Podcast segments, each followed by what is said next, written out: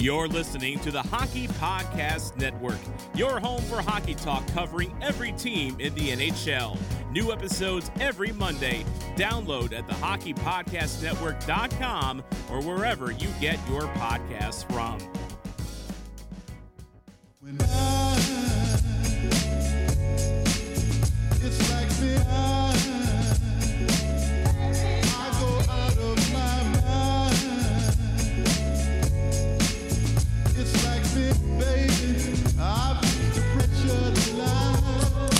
From the wild woods of Vancouver Island, welcome to the Sota Pod. Isha here alongside the state of Hoppy, and thank you for joining us wherever and whenever you are listening. Uh, I see we got a comment here already. I'm just going to assume it's Shane. Yeah, I know we're six minutes late. What's up, Shane? Uh, thanks to everybody. Yeah, jumping on the live stream tonight Facebook, YouTube, Twitter, and Twitch. And those, of course, listening back to the podcast, episode 101. We got producer Pigeon here, uh, hitting switches and controls in the producer's chair. He's going to be uh, taking care of things behind the scenes. Um, I, I know you, you. We all kind of think, you know, 100, such a good, uh, such a good number to end, you know, season one of a podcast. Well, we're like two weeks, three weeks off from season, the end of season one of the podcast. Uh, things didn't really line up this year due to the COVID. Uh, pand- COVID 19 pandemic. Originally, season one wasn't even going to last 100 episodes for anybody here on the Hockey Podcast Network. But alas, we had a we had a fun two hour, yeah, that's right, two hour special last week. Uh, our live stream got a ton of views. Um, Joey went off for like half an hour with his beer notes. It was amazing, uh, but uh, but it, it was a lot of fun. So thanks to everyone who, who joined us on that, who's joining us here tonight. Hoppy, how are you? Doing good, man. Um, I don't know, nothing really exciting to report. No, nothing. Uh, you know, weeks. one of those weeks. Yeah. Okay. Fair enough. Fair enough. It's uh, it's been one of those weeks uh, for me as well. I've had some some some car issues. I'm I'm actually at the point now where I'm just like I'm just gonna shop and and, and buy a new one. So that's That's smart. well, not a new one, but uh, a different one. So New that's to uh, you.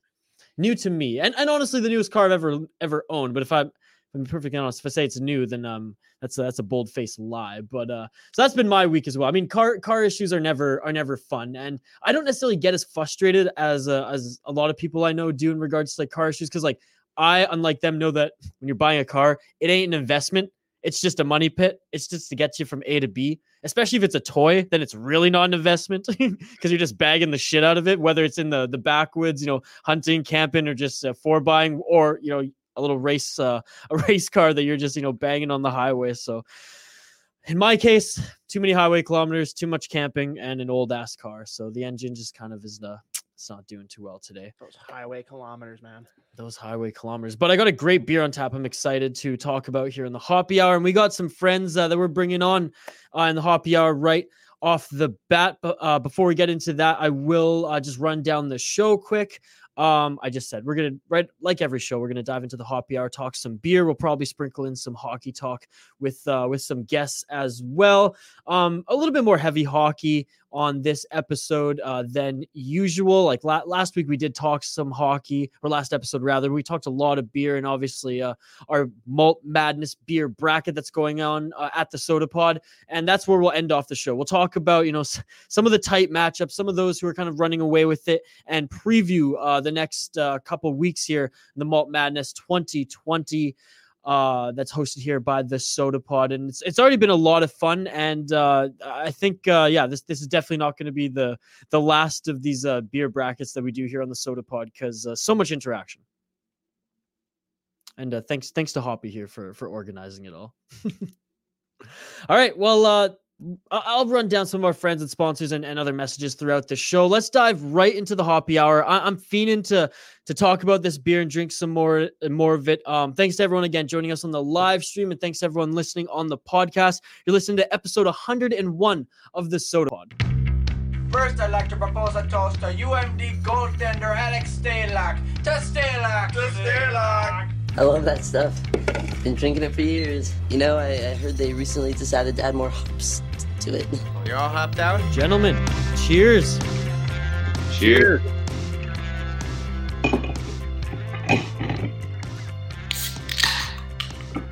Ah, riveting stuff there. That was a beautiful sound. I love it. I love how it was all like in unison too. That's a, that's what I was hoping for. Um, Hoppy, please introduce our guest to our SotaPod listeners and viewers here. Oh boy. Well, back again with a computer this time. I'm. I'm We can very see your face, Joe. We can see, see him. He's not moving around trying to like talk into the phone while being in the camera. Uh, he's back. Oh, and he's got something. Oh, Jesus Christ. My my roommate was bored one day and put googly eyes on all the beer in the fridge. So this is, this is actually a baby. I thought I'd save this one for uh for the sota pod.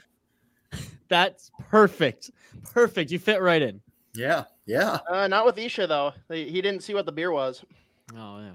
Actually, I I chose this beer for Isha. So um I'm gonna jump know? right into it. Uh, hey Joe, what you drinking, man? Oh yeah. Um, so uh, because Isha keeps talking about this Lucky Lager, kind of like the main like cheap beer in Vancouver. Vancouver Island finest, baby. Um, I decided to to get some of Minnesota's finest uh, from the land of sky blue waters. We got a Hamm's tonight. Ooh. Actually, I don't think I've heard of that yet. It's it's Minnesota's version of Lucky. Okay. Hey, as, as long as it's not Busch, I'm good to go. Yep. Whatever. Hey, I'm excited. I'm excited to shotgun a couple of those. You know, um, Hoppy. You know, I- I'm actually convinced he's gonna drink me under the table when we when I eventually make my way out there. But I could probably get a couple of those shotgunned in me, no problem. Yeah, they go down easy, smooth, Yeah, yeah. Those are the ones to do if you're gonna shotgun one down here. That's for sure. real Very smooth. Then joining us up first, we're gonna lead before we even get into the beer he's drinking. Uh, my, my very good buddy Eric Qualley, I just call him Q. Uh, but I'm gonna give you the the floor here real quick to just apologize that last weekend I was not able to go deer hunting. I mean, it was hot out. You probably wouldn't have saw any anyway. So That's not even worked a- out. an original idea. You heard that from another guy at the wedding. So yeah, I'm like, hell yeah, I'm gonna use that. all right, fair, fair. But welcome, man. What are you drinking tonight? Tonight I'm drinking a hazy project by Blacklist, not Black Stack. I didn't Ooh, really realize that at the liquor store until there we go. Damn it. but, but uh, yeah, just saw the black and assumed it was a black stack and got home, opened it up, and I was like, that's really refreshing. And I'm like, oh, it's by Blacklist. So just like Joel said on your last podcast, it's a, a Duluth one, and Duluth is booming. And there's just so many new ones up there. This is something I had never had before, and it was a solid find. Awesome. nice, and uh, again, as it was noted, uh, last weekend was his wedding. So congrats, man. Um, Thanks. Tell us Hey, congrats, going, buddy. man. It's going well. One weekend, you know, like you spend all this time and you're like, am I changing her? Is she changing me? Like when you're engaged and you're like, I'm doing all this stuff. And then like, for considering our honeymoon was drinking sour beers and playing board games, I'm like, I did pretty well, I think. That's awesome. Hey, again, congrats from uh, from everyone here at the Hockey Podcast Network and SotaPod, man. Thanks. Well, talk about that a little bit, though, Q. Dive in. Uh, like you mentioned, Joel, he was actually the one that I got the recommendations for you from. He's been out to Asheville and tried some of those breweries. How did he Yeah. do? Yeah, he did really well overall. So I literally took Hoppy's list and went pretty much whichever one I could find off that list is what I used first.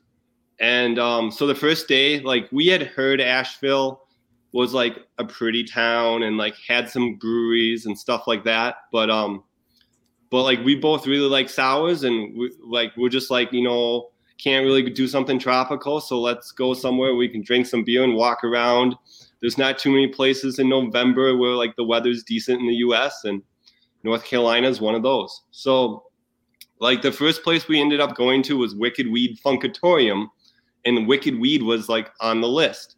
What I didn't realize is Wicked Weed Funkatorium is sours only. So they literally gave us like a full two-page menu and it was all sours. Damn.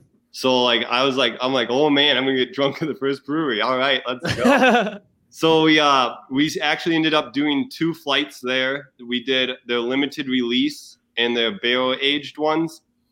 And all the barrel aged sours, like I haven't had that many barrel aged sours in Minnesota. And you could definitely tell they were barrel aged. And then they normally had like one flavor. So there was one that was like a hibiscus and it was super hibiscusy. There was one that was like a plum base. And all these were like seven, eight percent. So like you could definitely, you know, that barrel age helps with that.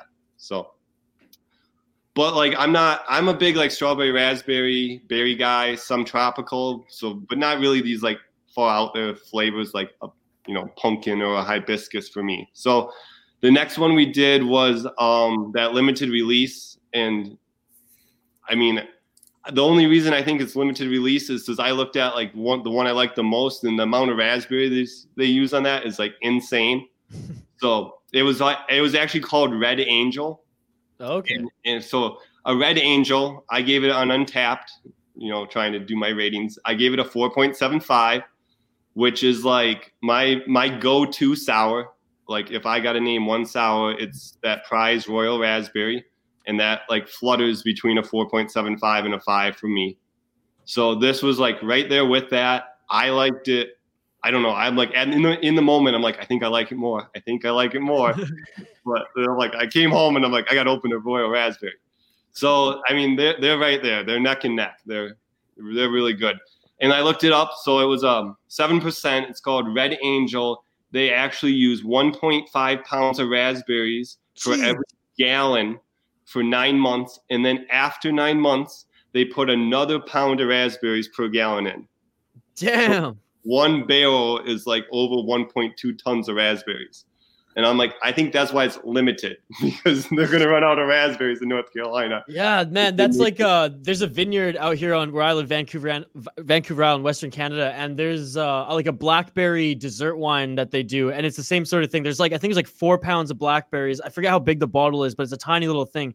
And like, yeah, it's sweet as hell, but you only can they only can make it like a certain uh, like a certain amount every year with uh blackberries actually out here where I'm from grow actually everyone hates them. They grow like a weed uh just like at the end of the summer and they're just so invasive and everywhere. But if you get if you do it right, you can get the the big ones and actually like use them for wine. And so that's cool that they do with raspberries because I've like obviously indulged in raspberry beers and whatnot, but uh but nothing like nothing red to the point that you describe it. Yeah, I mean, they do it in a red wine barrel, and it tastes like if you bought like fresh pound of raspberries and stomped them into one single shot glass and took the shot. Like that's literally what it tastes like to me. That's awesome. Uh, our friend uh, Shane Van Nice, uh, he's drinking actually a local beer here on Vancouver Island. Uh, uh, the Longwood Longwood Brew Pub's uh, big one. Um, he also he also loves blackberries. So thanks. I also love that we have a picture of Shane right there. I mean, I listen to the podcast so many times and I hear Shane's name so much. I'm like, God, what does this guy look like? So oh, he's that's cool. legendary. You, you can follow him on Twitter too at your boy SV. Uh, Hoppy, what are And you it's not drinking? Shane Van Ice, it's Shane Van Nice. So Yes, the nicest of Shanes. finding new things every day. Hoppy, what do you got? Uh, so I'm just about to finish up on uh, beer from Unmapped. I know both of these guys have been out there. Uh, haven't had this one before though. It's low visibility hazy New England IPA. Oh, I've had that. That's pretty good. Yeah, it's a little bit more tropical, but uh, the brewery as a whole, just great people. I know they're participating in Malt Madness here. That's why I swung out and gave them a visit. But uh, I think Q, you actually subbed in for us and played in the uh, shuffleboard league that we do out there. Yeah, that was a ton of fun. And Yeah. what's aw- awesome is like how you said, like, you know, they offer multiple nights, but the night Hoppy signed up for, I mean, he's like, yeah, it's basically everyone that works here. So he's like, I got to know them all. That's yeah, it's a bunch of the workers. It's the owner and his father-in-law are on a team. Then there's a guy that's one of the bartenders at Modist and uh, his now wife. Um, just an interesting crew of people that I'm not going to lie, we're definitely not in the top half of that league for skill, but we're usually top one or two in fun. So Amazing, amazing. All right, I've been saying I've been wanting to pump this one's tires for a little bit. This is uh Hoyne Brewing, uh Dark Matter. This one's like this one's a staple here on Vancouver Island. I was telling Hoppy before the show started, like any sort of like music bingo, any like open mic or anything that like the college uh students go and uh go and participate in in Victoria and around the University of Victoria. There's always like Dark Matter merch that they're giving away. Um it, it's pretty cool. Like they're they're uh they, they only come in bottles, they don't, they don't come in cans yet and there's not too much on it. There's like the the obviously the mountains and the uh, the aurora borealis and the cool like painting that's on there. Then there's uh, just a quick write up about it. You know, it's very much a dark beer. It's very much roasty, not a lot of hops. Um, but I love the quote, which is uh, deep inside the hadron collider. Uh, physicists hurtle subatomic particles with lightning speed on a collision course at each other. They do so in the pursuit of pure science, in the hope of one day being able to unlock the mystery of the elusive, unseen fabric upon which our universe is embroidered dark matter. Um, so badass. and it's uh it's I think Hoppy will love this one. It's gonna be in the uh the the care package I send. Um, more roasty than anything, um, but but unbelievable. So shout out Dark Matter. Uh, Shane, great mysterious marketing, Shane. yeah, Um, then also got to shout out the other brewery I went to this weekend, also in the bracket, in probably the closest matchup of all of the ones that we have. Um, another west suburb spot, Excelsior Brewing, and uh, actually was able to meet the taproom manager. Great guy. He actually sent me along my way with this growler, no questions asked. And uh, I'm pretty sure Q, you and Joe have both had this because the other league that we participated in together was the uh, Top Golf League the other winter. And this is the Rip Rap Peanut Butter Cup Stout from Excelsior. And I, I don't think there were really any other beers that I had while we were playing. So Yeah, that's about right. I actually almost got another one of those Dead Frog uh peanut butter ones, Hoppy, but I thought you know I, I gotta do something new. I gotta do one's sorta something new. good, man. It Um, was, it was, and uh, I'll, I'll- I'll get one for another day. I'll get one for another day. I do got to Um, shout out Excelsior real quick too. Uh, in topping, talking to the taproom manager there, they've got these things called. Uh, I guess the company is called Clam, but it's little like individual pods that they have set up outside that are like insulated, heated, whatever. And they're the only brewery that has them right now. They're doing it all through the winter. They actually were able to buy these clean out, and they're just set up outside around the brewery that you can go and like reserve ahead of time and sit in with. I think it's up to ten people. I'm not sure, but he was even saying they're going to come on the podcast at some point here, and he was saying when you come out, you should go in one of those for uh for an episode. But I'm pretty sure that'll be gone by the time the borders open up. So Yeah, no, fair enough. Um, we just had someone on uh, Twitter say that uh, that's the first Hillsboro hops hat that I've seen that wasn't on my head. So uh, there you go. Shout out Hoppy. It's a it's a beauty. It's a beauty. Um, do we got anything else for this segment, or we're, we're talking some beer? We could probably talk beer all night, but there is some hockey stuff on tap, and I know you, uh, I know you boys are hockey boys. Should we get into it? Well, let's let's get from both of them real quick before we transition to hockey. Just again, looking at the the bracket, obviously, Yeah, yeah. There's, there's you know some matchups that were pretty heavy stacked because of the way that we seeded, but just want to hear from both of them. You know, the breweries that they're following the closest and the ones that you know they expect to go the furthest, or at least their favorites on the bracket. We'll start with Yeah. Joe. He's been pretty quiet. Yeah, yeah. Sweet. All right. Joe's time to shine. Here we go, baby. Um so um yeah, I, I actually pulled up on my phone so I could see on Twitter just so I could remember exactly which places I voted for. Um I voted for a lot of different reasons for for quite a few of them. Uh, the two that I'm probably going to follow the closest, um, as far as I voted for them because of their beer, um, would probably be Black Stack and Barrel Theory. Okay. Um, I think they're on the same side or whatever, so I know pretty soon they'd, they'd come up together. Um, so Black Stack and Barrel Theory are two of my favorites just because, again, like I'm a big IPA guy. Um, I like my beer flavored beer.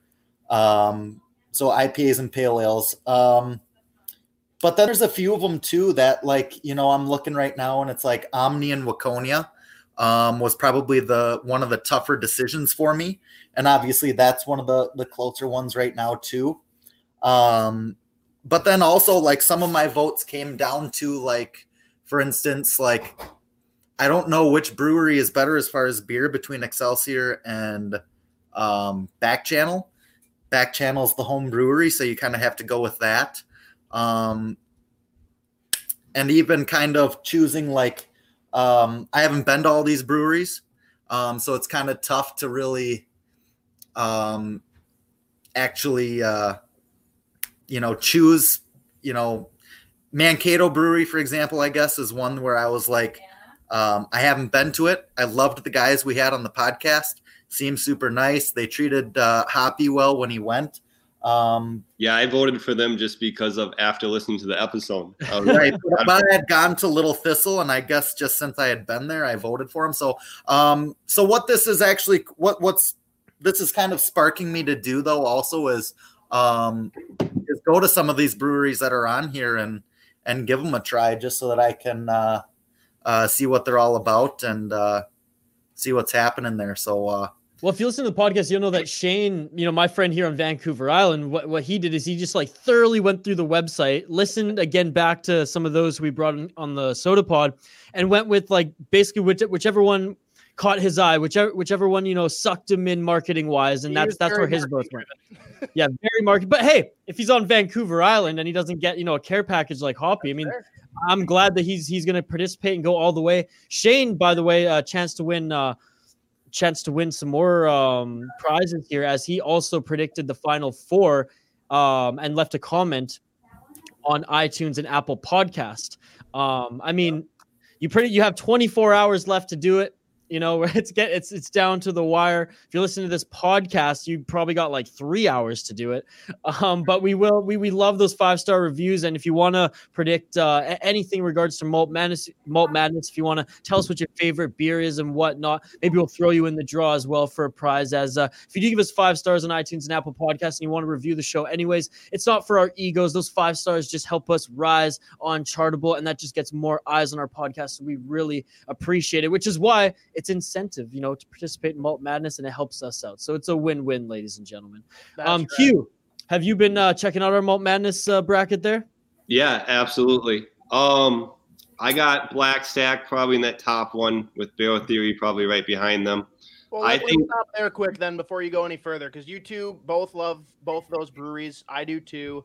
Hammer it out. Which one of those two should advance? Discuss. I just have more experience with Black Stack, so like that's the hard part for me. Is like I've only had like two things from Barrel Theory, so just based on quantity, like there's been so many times I've been at like a liquor store and seen Black Stack and like double dr- whatever dry hop this, and I'll be like, I don't even know what half those words mean. I'm still buying it. Yeah. Um, so Isha already kind of talked about uh, Shane Van Nice and and some of the strategies he used to to choose. Um, I came up with a system for my tiebreaker this year. Um, I really feel like to me, uh, Barrel Theory and Black Stack. Uh, it's just too close to call, man. It's just too close to call. So um, instead of flipping a, a coin, I went with uh, best beer names, and and that has Okay. to go to Barrel Theory. Oh, that, that's Um, a pretty easy one then. right um and so and that's and that's kind of what i did for any that were close is the best beer names and um and so obviously uh barrel theory kind of takes the cake on that one. Um i also just feel like black stack is a little bit bigger of a brewery. Uh they're located right above uh, a big event spot called can can wonderland.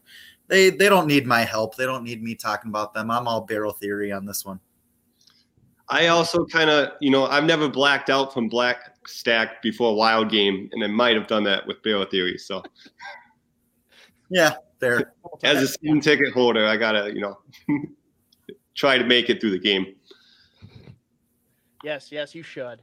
Well, you any any other ones though on the bracket that stand out to you or some of your favorites? Yeah, I I think the bottom left quadrant is like where the competition's at. So I'm a big fan of Modist. I'm a big fan of Utepils. Uh, like, I think those Insight is like that right off the bat. Like, I mean, I think Insight and Modist are going to be going up probably head to head, and I think that's a really t- tough second round.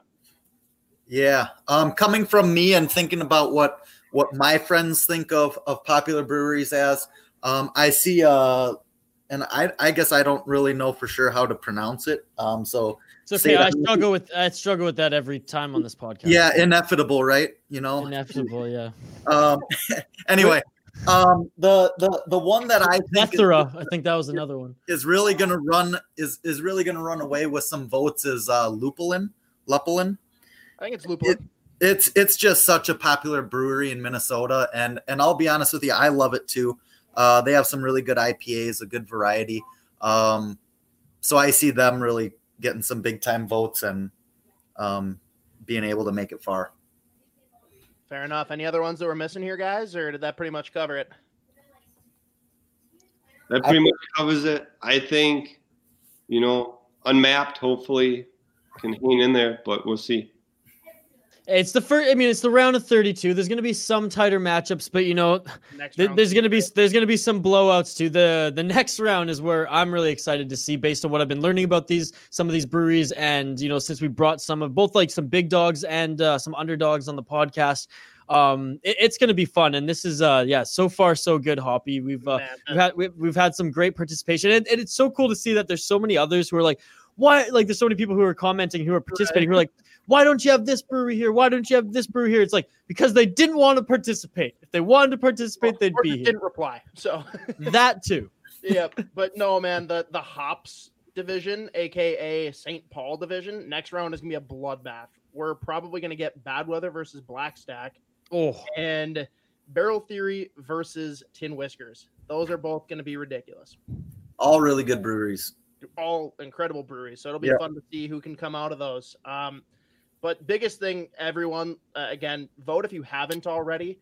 But all these breweries, we've tagged them in the comments for all the polls. Like, if there's any that you do like and support already, give them a follow. If there's any that like you never heard of before, give them a follow as well. Like, all they're doing is posting what beers they're releasing and what events they have coming up. Like, if you want to go out and check out these other breweries, that's your like perfect calling to know when it makes sense to do so. I sent Isha uh, a picture from Black Stack that we've been talking about here about how they're releasing a Reese's Puffs beer, and he about Pete himself. So a little bit. just follow along, follow any of these breweries, show them support. But uh, again, any that you haven't heard of or have questions about, feel free to DM us and let us know, and we're happy to direct you depending on what your palate looks like. But uh, with that, let's transition quick then and do a little bit more hockey talk here on the other side. What's up, everybody? This is Brendan, This is Taylor. and we are Straight Up Sabres, covering the Buffalo Sabres for the Hockey Podcast Network. That's right. You can hear us every Monday and Thursday on Hockey Podcast Network. You can follow us on Twitter at Straight Sabres or follow us on Facebook at Straight Up Sabres. We are very excited to bring you all of the latest coverage of what is surprisingly seeming to be a pretty exciting Sabres season ahead. That's right. The Rasmus Ristolainen breakout season is here. You can only hear it every Monday and Thursday. The Hockey Podcast Network and Buffalo Fanatics, wherever you get your podcasts.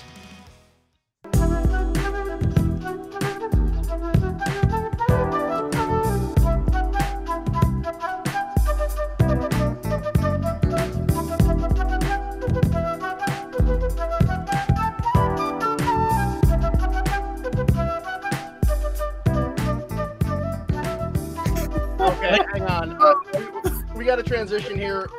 I've I usually watch that and thoroughly enjoy it. I was watching the reactions, and we have Joe leaning back in the couch like cackling, and Okay, Hoppy. sitting there staring with a quizzical look, like what the fuck. Quizzical. Damn, that's a good word. Hoppy, for those on the podcast, explain what just happened. I have expansive vocabulary, Isha. Uh, for those on the that. podcast, we watched a video that the uh, producer Pigeon likes to post between breaks, and it's a bunch of Power Rangers. I don't even know how to describe what they're doing. They're just uh, They're, fuck- they're like grinding into to they're, to, they're hoodlums to out in the streets, and there's one that has his uh, little dagger that he's using as a, a flute, and it, in the background is some jazz flute, or sorry, Yaz flute. Not sure if it's a hard J or not, but um, yeah. So Joe is just cackling, and Qualley with you. You looked real concerned, man. I was like, do they do this every episode? Yeah, pretty much. Well, being a, a listener and being somebody who always listens to it, in, to the podcast in my car, um, I never get to to see any of the videos or see the live stuff. That you know, going through and listening in my car, I mean, I kind of uh, just assume it's something random, some random tune that I just kind of jive to, and now I kind of feel a little bit weird for always kind of dancing in my car to it. Yeah, but I mean, guys, I'm a little disappointed. It's some random tune. Like this, this is like a legendary song right here. I mean, you know, Pigeon right here is like rolling his eyes. This is uh regulators. Oh man. Well, no, uh, uh, hey, it it is uh, it is a legendary song in my book now, but. Uh, hey, I'll take that. I'll take Hey, that. We, we may un- get sued because you- of that, but that's okay. until you learn and you can actually see it, you you don't really have the appreciation for it. And uh, I'm super happy to be on the podcast tonight to have a new appreciation for the tune. Well, well, there you go. For for those who just listened to the podcast, this is maybe some more incentive just to every now and then go go check us out either on uh, Facebook, YouTube, uh, Twitter, or Twitch. As you know, when we're done streaming, the video is always going to be there. Uh, when I when I'm actually on my home computer, I, I cut up and I'm more you know diligent with the Judge Joey stuff. If you want to go check that out, uh, I've been If stranded. that ever gets released. I've been stranded at the office for for a few days stretch here, so haven't uh, actually haven't actually even been home in like three days. But uh, but anyways, hockey talk. That uh, And good news, Q. Like if if you're ashamed of that video and you are deterred from you know sharing this episode that you're in with people, it's not in the podcast. So just don't show them the video and you're good. there you go, there you go. I mean, it's not that bad for those listening on the podcast. Jeez, like we found it on He YouTube. just looked like he was in shock. well, most are who uh, who joined the Sota Pod. But anyways, let's get into some hockey talk. Um, there's not obviously a lot going on. Well, there's nothing going on on the ice. There's not really much going on off the ice because we still, in regards to free agency, I mean Hoffman's still out there. We're gonna get into some you know rumblings around him, but pretty much we're waiting for everything to come out as far as when the next where when then this next season is going to start. We, we kind of already have an idea. I know the national hockey league says you know january 1st is uh is their date um, but it's still a moving target with everything that's going on both in the United States and Canada. I mean, COVID 19 pandemic, it's not really slowing down. Things are getting worse in our province, and I know things are getting worse like everywhere in the United States. But there are some hockey stuff that, uh, that, that we feel like we should talk about here since this is a beer and hockey based podcast. And uh, the one angry YouTube viewer says we don't talk enough hockey, even though there's no hockey being played. This is for you, sir. Um, Cam Talbot, alumni. Uh, he keeps, uh, well, as an alumni, he keeps hockey at the University of Alabama in Huntsville uh, alive. Wild Goalie helps raise $17 million to preserve the sport at the collegiate level. Um, I went through this article last week and I reviewed, reviewed it a little bit today. It's always great to see, uh, well, hockey players, especially NHL players, and you know even those who go uh, and- make their money in Europe uh, give back to either you know the the college that they developed in or even like their junior club up here in Canada. I'm, I'm guessing Hoppy, you didn't read this. I I mean I already knew all about it. That's Okay, I- well, ridiculous. comment, please. I'm sweating over here, dude. it's really cool like that he obviously did that and helped save them it's just a bummer now seeing like the aftermath not because of that by any means but like the continued issues with covid like we have alaska anchorage like a great program that's always you know played in the wcha back before the big ten ruined my life like they're folding or they're at least folding the season and probably folding their program like that's a huge bummer to see. But then you got the flip side with Big Ten hockey generating opportunities for programs like Penn State to flourish. They've come onto the scene in a big way. That paved the way for ASU to come in as well. So, like, I obviously say it tongue in cheek that I hate the Big Ten ruining hockey because they did what they needed to do, but I I very much miss the rivalries within the WCHA. But No, good and- on and- Cam Talbot. fair enough. It's weird to think that he came from that program too. right and but i think uh, alaska like even i don't know we're we're up north so maybe this is like you guys will roll your eyes at this but like even us in canada like know about this alaskan program it's very you know it's produced national hockey league talent and so i don't think it's the end of them maybe there's a year or two because of the covid-19 pandemic or because of other financial things where they they can't keep going but i think there's going to be some alumni who step up and try to help this program like i think of you know jay beagle for the vancouver canucks didn't he play in alaska and, I, and I'm pretty sure he's got a pretty lucrative contract with the Vancouver Canucks. Okay. I'm just saying. Well, and and think about all the guys who are from Alaska too. Like you got Scott Gomez and some other big names who are from there. Like if Cam Talbot can step up and help uh, Alabama Huntsville, why can't we? Why can't we get some of these big guys to hopefully step up and and help out a program like Alaska Anchorage? I mean, Scott Gomez, he made he made his money in the National Hockey Right. League. we all we all know how that uh, contract ended uh, with him. Uh, slight overpayment for his uh, for his dip there, but no, you you said it. Like there, there's a ton of uh, alumni, not even at, let's say like not even at the National Hockey League level. Those who maybe made their money playing pro hockey somewhere else who aren't going to save it themselves uh, single-handedly like say Cam Talbot did which I'm sure he had help as well if you review the article it's actually it's actually a good one and I'll, I'll share it there on uh, on Twitter but maybe like a, as a collective they help even raise the funds to to keep that program going when you know they can uh, get butts back in seats Yeah. And Yeah, can we and say even great there- it was? There was a couple of college games this weekend too. Like they didn't give the full Mm-hmm. release of everyone, but having a couple games back just makes it feel at least a little normal again. Yeah.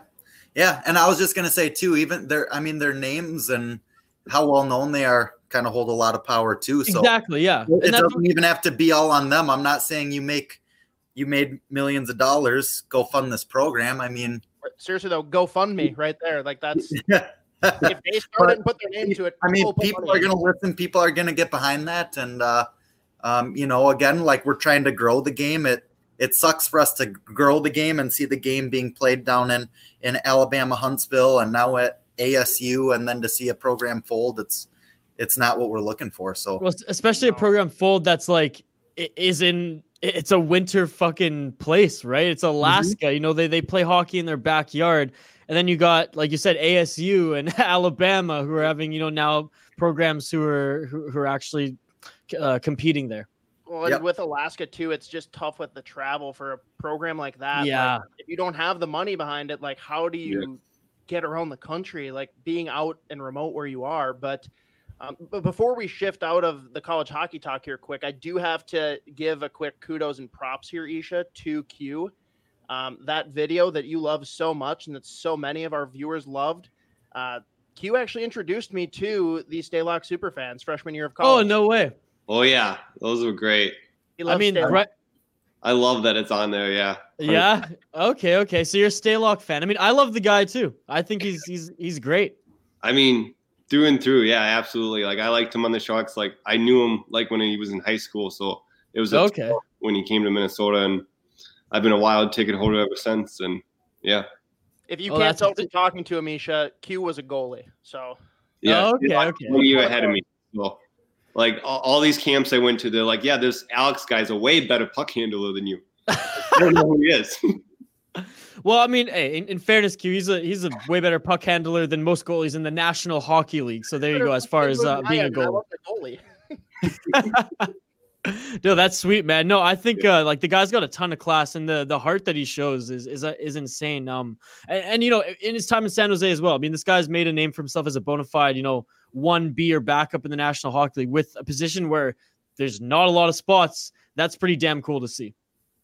Yeah, and just like he plays that like slightly older style, not like old, but like like I I teach like high school kids today, and it blows me away with like how good they are, and I'm like, is is it changes so much, and to do what he does at the national hockey level is very challenging, but like gives you the opportunity to like have a unique look and make a big save when you need to, maybe. So I love it. I love it. All right, let's transition into uh, some rumblings around uh, Hoffman.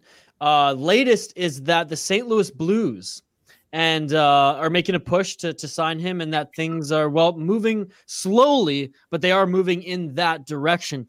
This makes me think that we're going to see the St. Louis Blues kind of still be a competitive team, but I think that their their competitive era as far as going to for a Stanley Cup is definitely over, and they may just start to fizzle out.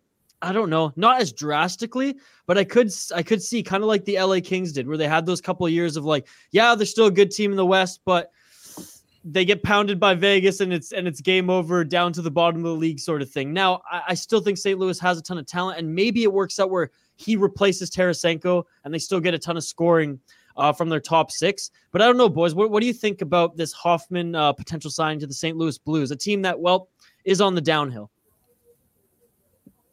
Yeah. Um, I'll I'll try to take it away first. So, um, so I as well kind of heard about that. Um, part of me, you know, obviously Hoffman's a goal scorer. The guy can put the puck in the net. That's his thing. Um, I mean, and and no no team is gonna back away from trying to get a guy like Hoffman.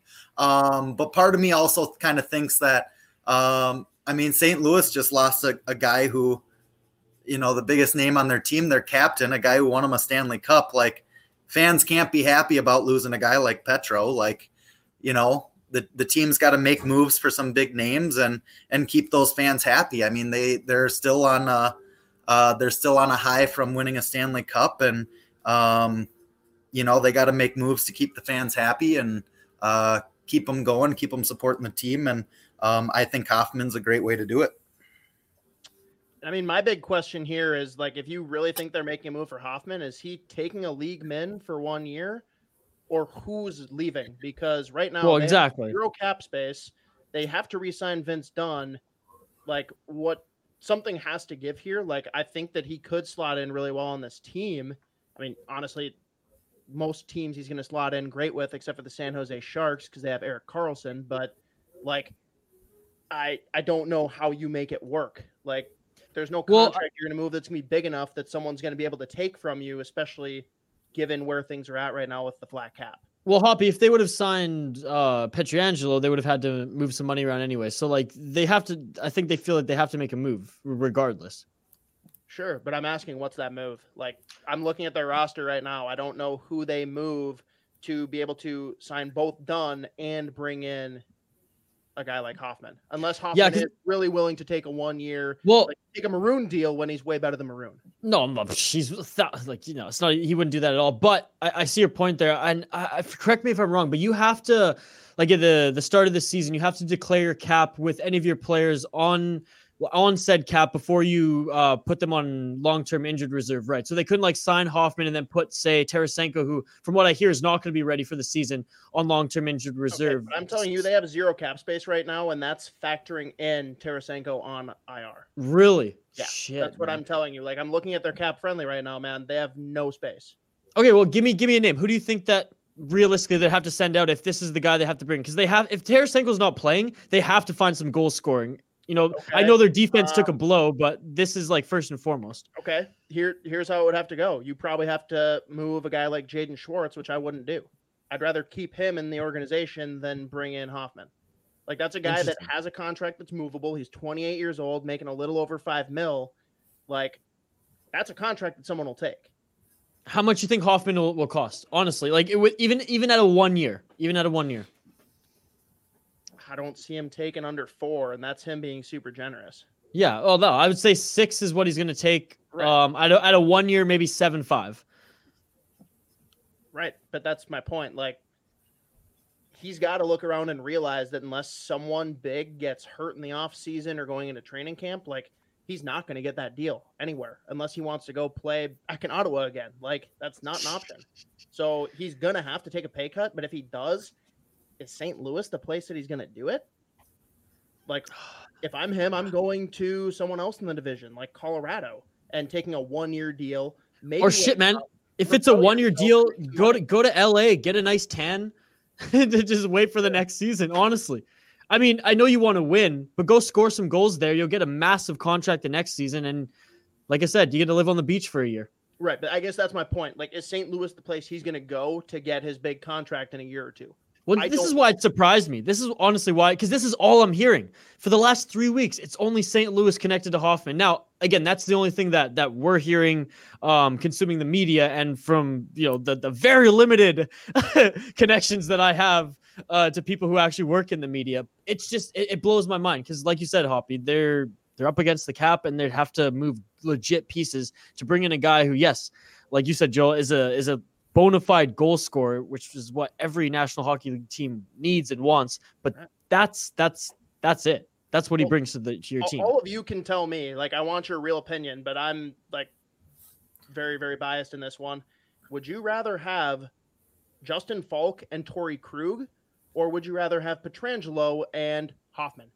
Because that's basically the trade-off that they decided to make when they actively went out and traded for Faulk, actively brought in Krug because they gave up on Pietrangelo, which at that point it was probably already bridge burned. But like revisionist history, if we want to be Captain Hindsight, you can not have Faulk or Krug. You can have Pietrangelo and then sign Hoffman. Well, I mean, I'd say you get the the the defender and the winger. You you mix it up on you you you know get two birds stoned at once. I, I'm I am That's the biggest stoner comment I've ever heard. You get two birds stoned at once. Oh my Not- god. I I- said that. I I, said that in a meeting the other day too. Uh, an actual like.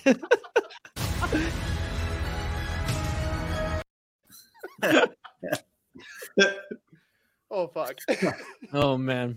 Um, but no, I, I've always been a Torey Krug fan. Uh, I think he would fit in anywhere. I mean, the, the guy can the guy can move the puck just about as good as any defense. I don't think he's the issue though. I think Faulk's the issue in that but, equation. but and that's and that's where I was moving is is Faulk. Um, you know, it was a big question mark when they moved him in last year, and um, again, like my biggest support goes to all of our Minnesotans playing in the National Hockey League. Um, but a guy who I just think is overrated. Um, I, I've never been a big Justin Faulk fan. Um, now, granted, if if you know if there was no salary cap and and the Wild said that they picked up Justin Faulk, there's no way I would be upset about it. Same with my team, the Flyers. Like he's a guy I'd take, but uh, just a guy that I think after you know one big season when he helped Carolina make a big push, like what has the guy done? Yeah, He's I making mean, six and a half until his mid to late thirties. it's That doesn't make sense.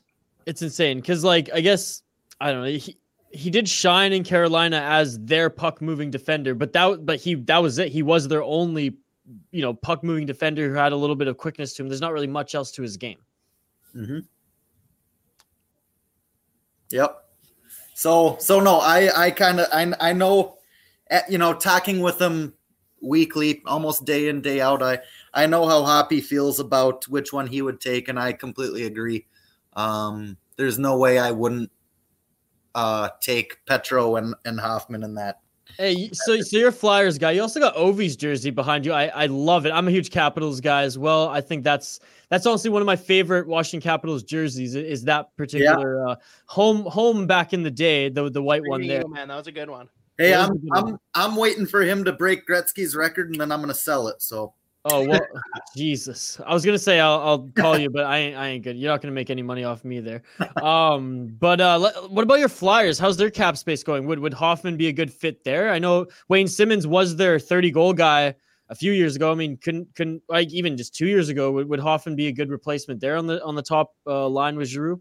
Um, I again, like Hoffman is a guy that that I would have no issue taking, and I don't think there should be a single fan in the NHL who's like, I do not want Hoffman. However, um, I think we need to address our needs right now, and that with after losing Niskanen, um, I'd like to see us focus on the blue line.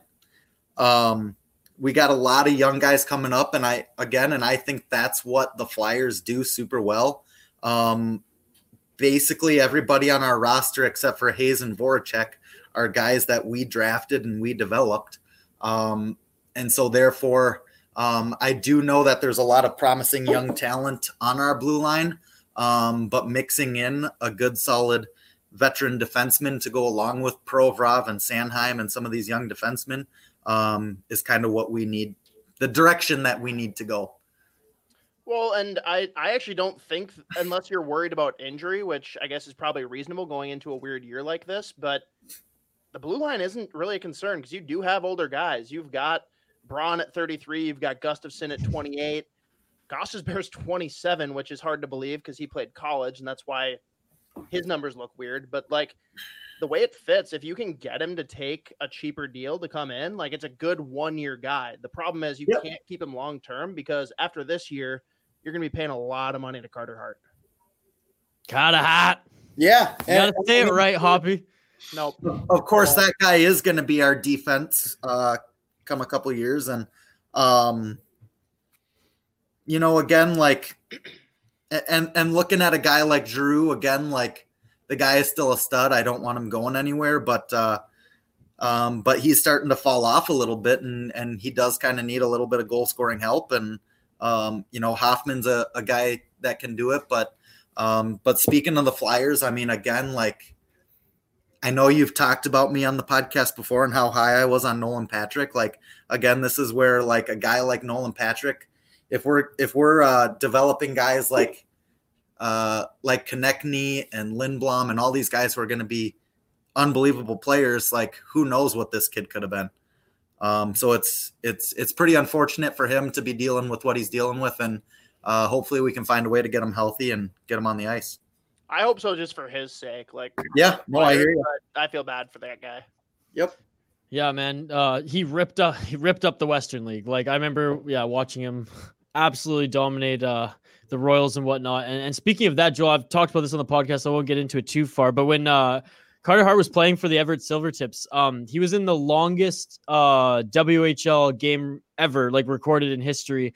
And it was, I think it was like game six against the Victoria Royals, game six or game five. And I remember I went to I went to watch like the finals of like our Vancouver Island Soccer League. I went and wrote a paper with a buddy and like helped him edit the whole thing. And the game was still going on. I had it on the radio like the whole time. I'm like, this is insane. They ran out of concession. They ran out of beer. They ran. Uh, they were ordering pizza for the for the boys between periods because they just like needed to keep their calories up. And Carter Hart and the I, believe his name was Colton Outhouse.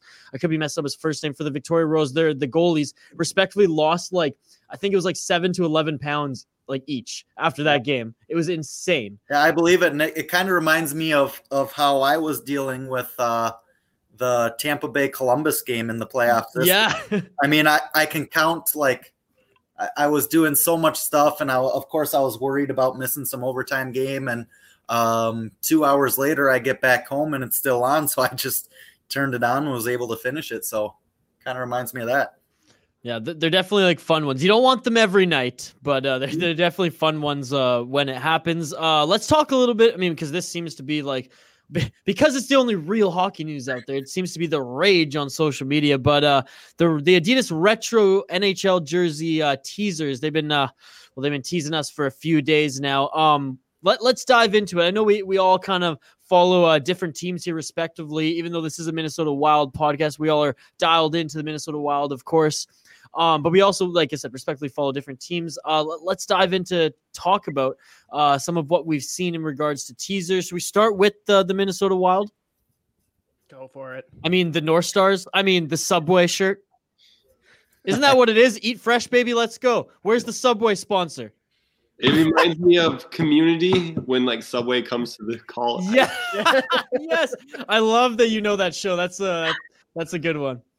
I mean, uh, are they going to smell like Subway though? That's the I hope- question. I If hope come out of so. the locker room and it smells like that. I'm never going to go to a game again. Oh, I, I like. I'm not like. I don't necessarily like Subway that much. Um, but I do like the smell. I do like the smell. Are we almost more afraid that if they go with Subway, do we somehow have to have Jared as our mascot?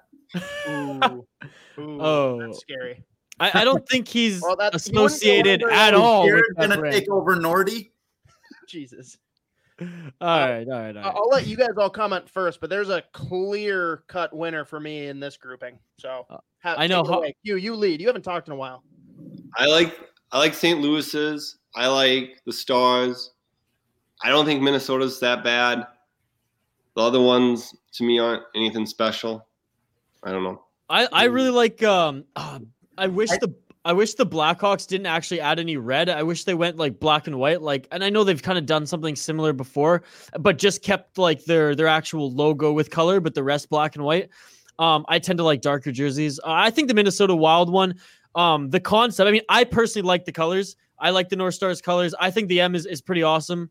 Um, I mean, it's it's nothing extraordinary, but but I think it's very slick and and I dig it a lot. Saint, I'm just not red's not my favorite color, so I I don't necessarily like the St. Louis Blues ones. Although the blue note is my favorite logo in the National Hockey League. Uh, the Colorado Avalanche. I mean, you ain't the Nordiques, so fuck you. You shouldn't be able to do that. That's what I say.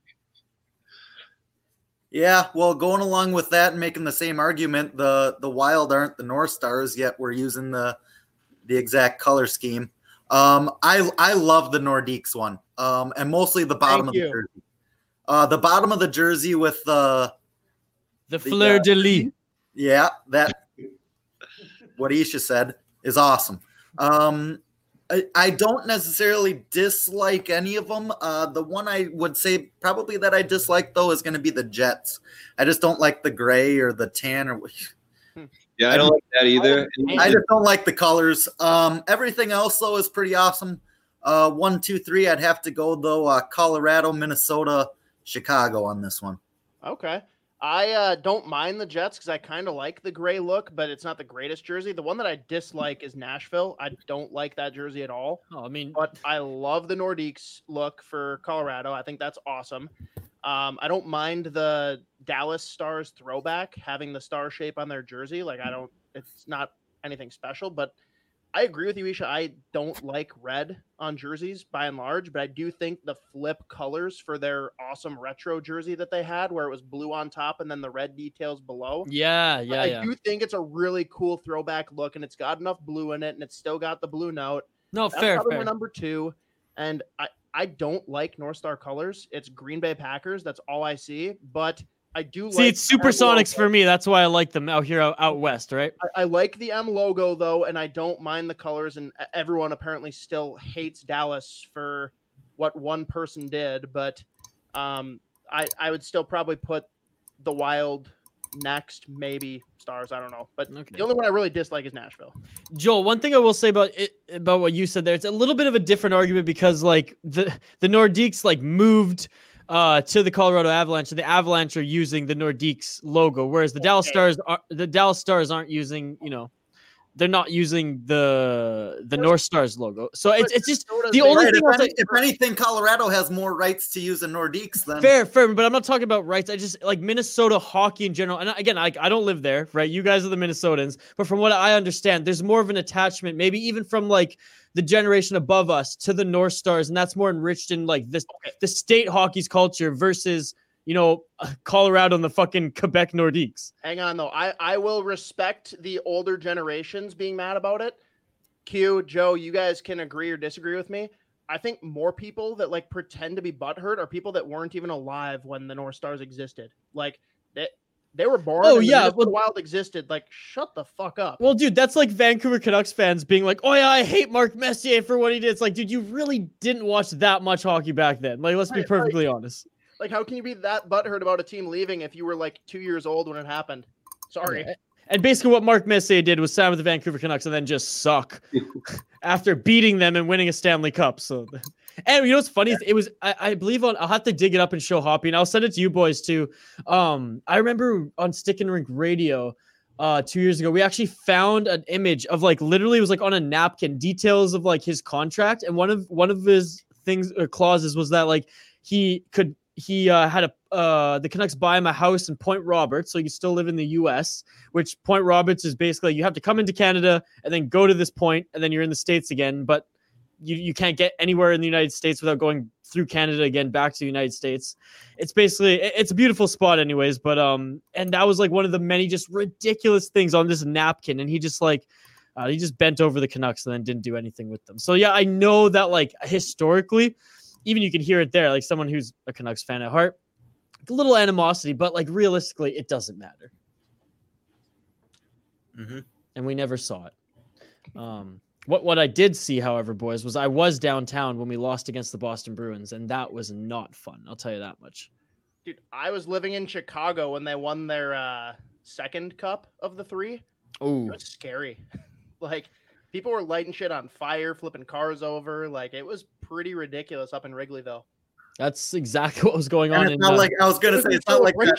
So it's like that didn't happen in Vancouver when they're setting police cars on fire and stuff. Oh, Matt, honestly, I was uh, I was even with producer Pigeon, and we were like walking around, and like people were like hugging, crying, and then like one asshole lit a cop car on fire, and it was just mayhem after that. It was like a catalyst, and like it was nuts, man. I remember cabbing because we because we live on Vancouver Island. We tried to we got to, we had to get to the ferry terminal, which is like an hour, I don't know, an hour out from downtown. We flagged like the only van cab we could see. And people like jumped out of the van cab and we're just like, ah, like ready to go, like putting balaclavas on, just fucking ready to riot. And I remember, I always remember what the van cab uh, driver said. When we were just like, we're going to Horseshoe Bay, like uh, the bay with the ferry terminal. And he was just like, thank fucking God, man. like, I got to get out of here. Cause it was, yeah, it was, it was starting to get pretty crazy. Um, a few more NHL topics here, boys. It's happening. Um, there's, uh, it's not, there hasn't been confirmation from the National Hockey League yet, but various reports, and I read uh, a tweet and an article from both Sports Illustrated and The Score saying that a Canadian division seems uh, seems like it's going to happen. Even the CBC up here in Canada had uh, uh, had an interview with Gary Bettman, and he was quoted saying that we're not going to move all seven Canadian franchises south of the 49th parallel, so we have to look at alternative ways to play, and one of those is going to be the dreaded, and that's my opinion, Canadian fucking division. Um, and it's not, from what I see, it's not going to look too good for the Minnesota Wild either, as they're kind of getting the shit end of the stick in regards to their uh one be, being involved in one of the three uh divisions, which are things are going to be shifting around there in the United States. So um, I'm pretty salty here as a Canadian watching, you know, the Canadian team that I follow, the Vancouver Canucks, having to play the same few teams over and over again. What What are your guys' thoughts uh, south of the border? Who wants to take it away? I mean, Me? Joe, you're always first. You're always first All in right, line. You might as well. away. Um, obviously, it's it's not what you want. Um, it's it's not what we were hoping for. Um, but I'll be honest, man. I will, even if I had to watch the Flyers play the same team over and over again, I'd do it to have hockey back. Um, so I Yeah. get I get that they do what they have to do. Um, it's not ideal. Um, you want that variety. I love that. However many years ago, I don't know if it was four or five, however many years ago, that they finally in- implemented the fact that every team plays every team home and away. That was big. Um, I think it's so big for the fans and the people living places where you know they're not in the same location as their team. I go to one game a year. I try to make it to the Flyers game. That's about it.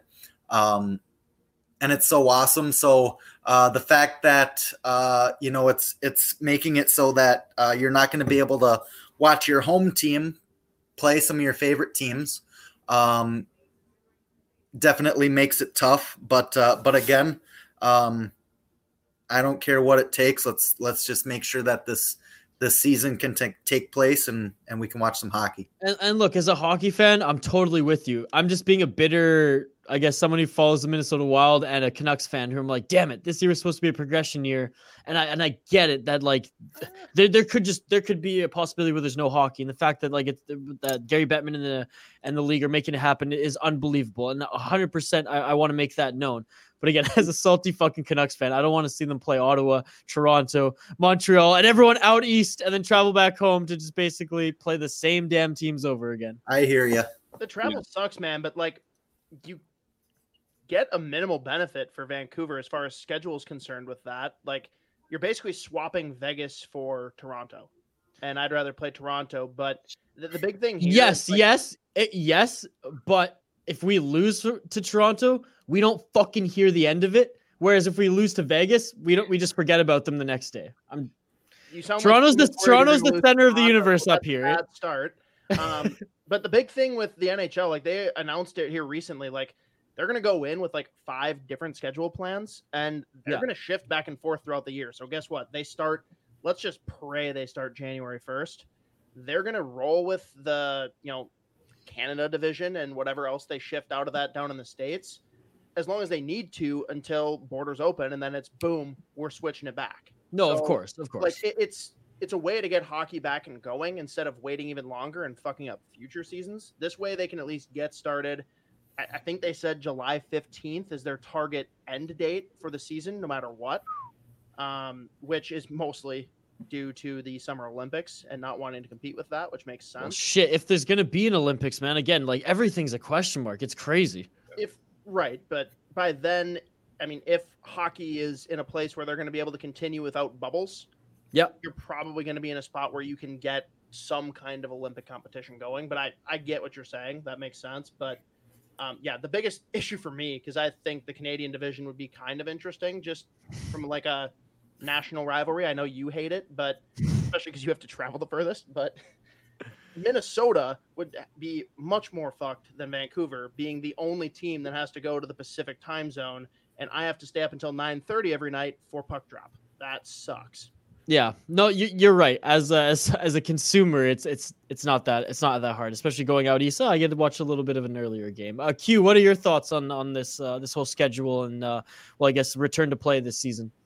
I think the whole Canadian aspect's interesting. Where like, like when you make that point with like Las Vegas, like I mean, yeah, you're probably not like waking up the next day and having your Twitter blow up if you lose, you know, Las Vegas by Las Vegas people. But I can imagine like Canada's gonna go crazy when it's all Canadians all the time Oh. playing. Like, It's gonna be insane, dude. You guys, you guys have no idea. yeah, I mean, if you just want like peace in every hey, for the Hockey Podcast Network, it's going to be great because there's just going to be everything's going to be new and there's going to be so much to talk about. So again, uh, it- it is overall it's a great thing. I'm just being uh, I'm just being critical for the sake of this podcast. But yeah, I agree with Hoppy. Like the whole like starting late for Minnesota is gonna. I mean, that's a rough draw. Yeah, that sucks. But the one plus, we will get to play against Dubnyk several times if we're in that division, so that'll be fun. Yeah, I mean that that, that would be awesome. And again, doing some uh, more cross promotion with the Stick Hungry podcast, so that will definitely be a lot of fun.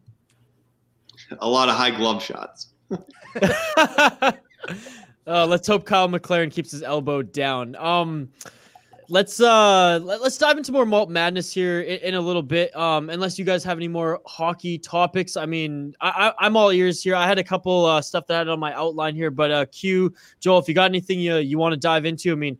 Uh, the rest of the segments is open uh, to to conversation. You guys, you guys got anything you want to dive Yeah. into here on the podcast? Yeah. Oh, Joe's getting ready, rolling up the sleeves and everything. Damn. Here we go, baby. Uh, the only thing I wanted to do, I don't know how this works on a podcast, um, but the but the minute the state of Minnesota um, has declared that there will not be any high school state tournaments this year. So I did maybe want to just take a moment of silence uh, to to remember the 2020 Minnesota State High School Hockey Tournament.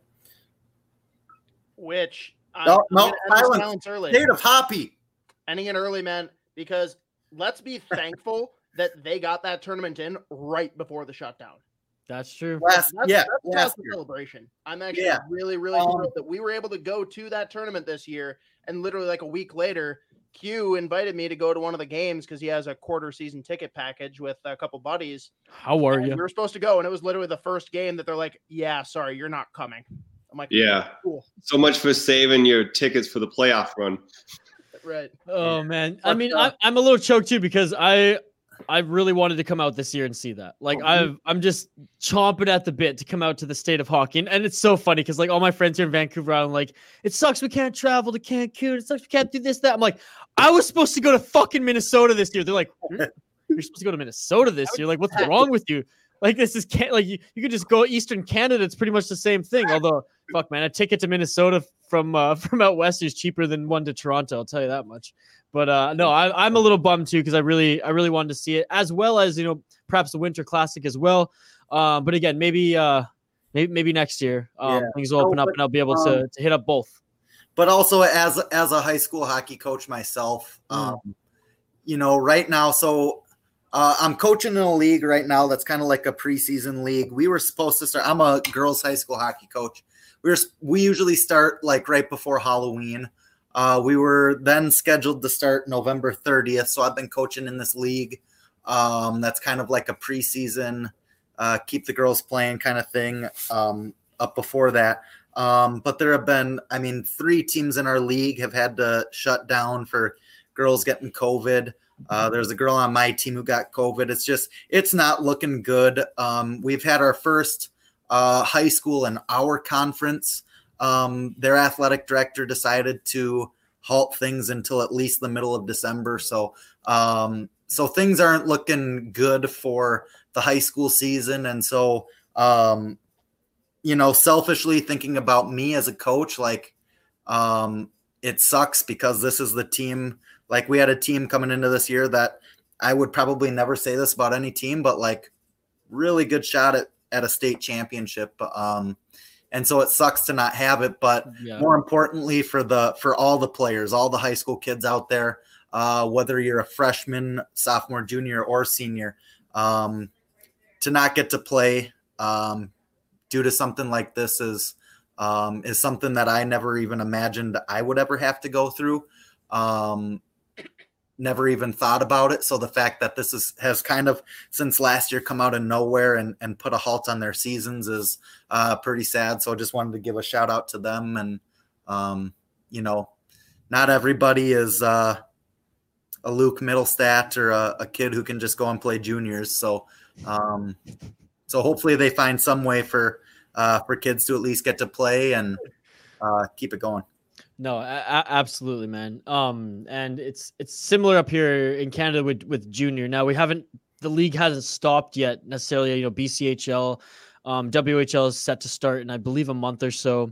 But uh, junior B here on Vancouver Island, you know, there's a high school outbreak um here locally uh where we're pretty much the the hockey podcast network studio is is located and so the ju- and there was a couple kids who play in the junior b league and that's a feeder league to the to the bchl and that had to shut down for a few weeks because of because of this. I mean yeah, it's it, it's real. It, it it's it's crazy, and it's it's something that um you know we all have to do collectively to fight. I mean, there's even those on the network, you know, on the Hockey Podcast Network who've been who are currently fighting this and who have who've, who've had it and who are ill, and it's uh you know we, we give our best to all of them, and it's uh I hope I hope the world will open up soon. Hoppy, you're laughing here. I'm trying to like talk like serious here. You're like giggling. There's there's something going on. The I'm sorry. I see Q's facial reaction to what I typed in our chat, and that's all that I'm. Oh, okay, okay, fair, fair enough, fair enough.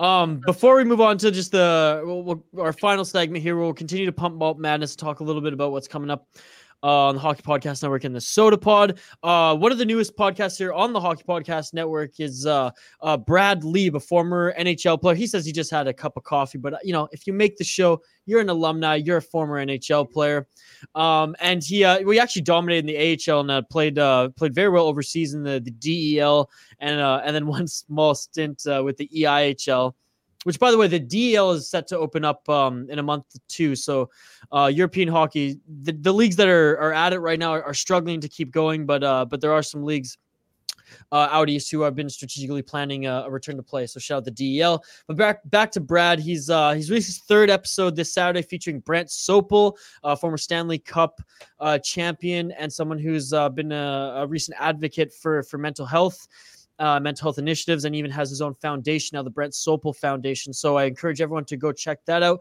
And I encourage everyone to check uh, the latest episode of Brad Lieb's podcast, Life After Hockey. And why I'm kind of talking about this right now is his uh, his second uh, guest was, uh, was Brock McGillis. And a lot of people know the Brock McGillis story. He's a first pro hockey player to come out after his career as uh, as gay, and he's you know a spokesperson for the community, the LGBTQ community, and uh, and now just uh, I guess a public speaker and, and, an advocate. And he had a great uh, interview with Brad Lieb on episode two. And why I'm kind of highlighting this too is because there's been a ton of interviews that I've seen with Brock McGillis, both more on the professional side, like the CBCs and the TSN, the ESPNs, what whatnot. Um, but this one was you know player to player, and and, uh, and Brock's still a hockey guy at his core. And it was cool to see, you know, two former pro players talk about these kind of subjects together it kind of it, it, was a little bit more open it was a little bit more real a little bit less staged so i encourage everyone to go check that out life after hockey and, and just quickly on that note during this uh, in the same week actually um, a QMJHL draft pick player. I don't think he's played with uh, with the team yet in, in Quebec. A 17 year old uh, kid named Yanic um came out as gay also in that league. Now he's he's still uh he's had a lot of um recognition and a lot of warm praise and, and, thoughts throughout his community and in the hockey world respectively where he's from. But he says he's sticking with his, his high school team uh, right now um as he just feels comfortable and he's going to uh, entertain going to the Q- qmjhl uh, next season in drummondville. Um but it was just cool to see that that story came out in the same week and that uh and that the hockey world still has a long way to go in regards to making these people uh, you know, feel welcome and and and at home and actually part of the community where they don't have to, you know, put on a put on a fake face and, and put on a front, much like Brock McGillis talks about what he did. So so I just think that this was an amazing story. I'll, I'll tweet it um from the uh the Sota Pods account. Um, but Yanic uh Duplessis uh Duplessis, um, just uh just shout out to you, man. You're uh whether you know this gets to anybody in your circle or not. I just wanted to say that we're we're proud that uh that you can help make a difference because that's what he wanted to do. And he's quoted in this in this article, which was really cool, saying that I, I just want to to to help the next person be able to be comfortable coming out and be themselves and i think he's already doing that uh just just with this uh, publicity so so i think that's a good way to end off this this hockey segment on a positive note there uh on the other side we'll uh, we'll wrap up uh, this episode talking about Malt Madness one more times. Uh, uh, again, a quick shout out to Q and Joel for joining us uh, throughout the duration of this uh, this podcast. It's it's been a blast. Episode 101 of the Sota Pod. thanks to everyone tuning in on the live stream and again back on the podcast. We'll see you all to close things out on the other side.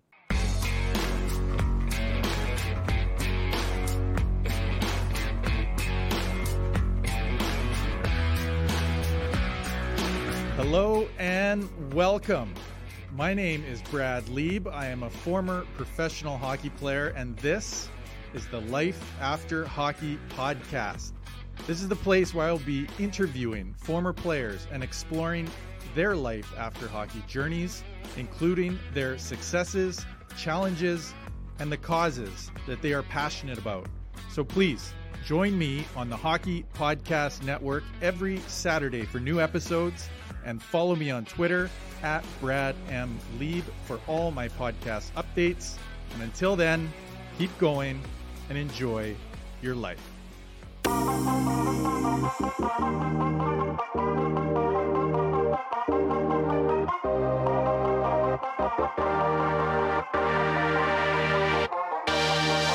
Oh, folks, you're listening to episode 101 of the Sota Pod. Thanks to everyone tuning in on the live stream, in and out, Facebook, YouTube, Twitter, and Twitch. And of course, on the podcast, wherever you get your podcasts from. Uh, the last segment of the show, it'll be it'll be a quick one. Uh, you can find myself always at VI Sports Talk, uh, State of Hoppy here at State of Hoppy, and the Sota Pod at the Soda Pod. The best thing you can do, folks, is rate and review. Uh, well, the Hockey Podcast Network itself, but of course, the shows that you like, the Sota Pod included. Um, give us five stars. The review is not for our ego; it just helps us get on top of the sports charts. Before we close out the show here, guys, uh, let's talk a little bit more about Malt Madness. Hoppy, round one ends, I believe, tonight or early tomorrow. Uh, let's it's actually late tomorrow, man. Oh, is it? Okay, okay. Well, if you're listening to the podcast, it ends tonight. There if you go, you're there you go. watching the live stream right now, it ends tomorrow night.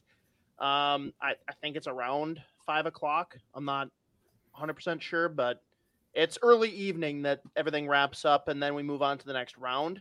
Um, but yeah, it's a, a good chance here for us to talk about, I guess, what we're looking at next round. There's like four matchups that could go either way, I guess. But uh, aside from those, we've kind of got a verdict on a handful of these.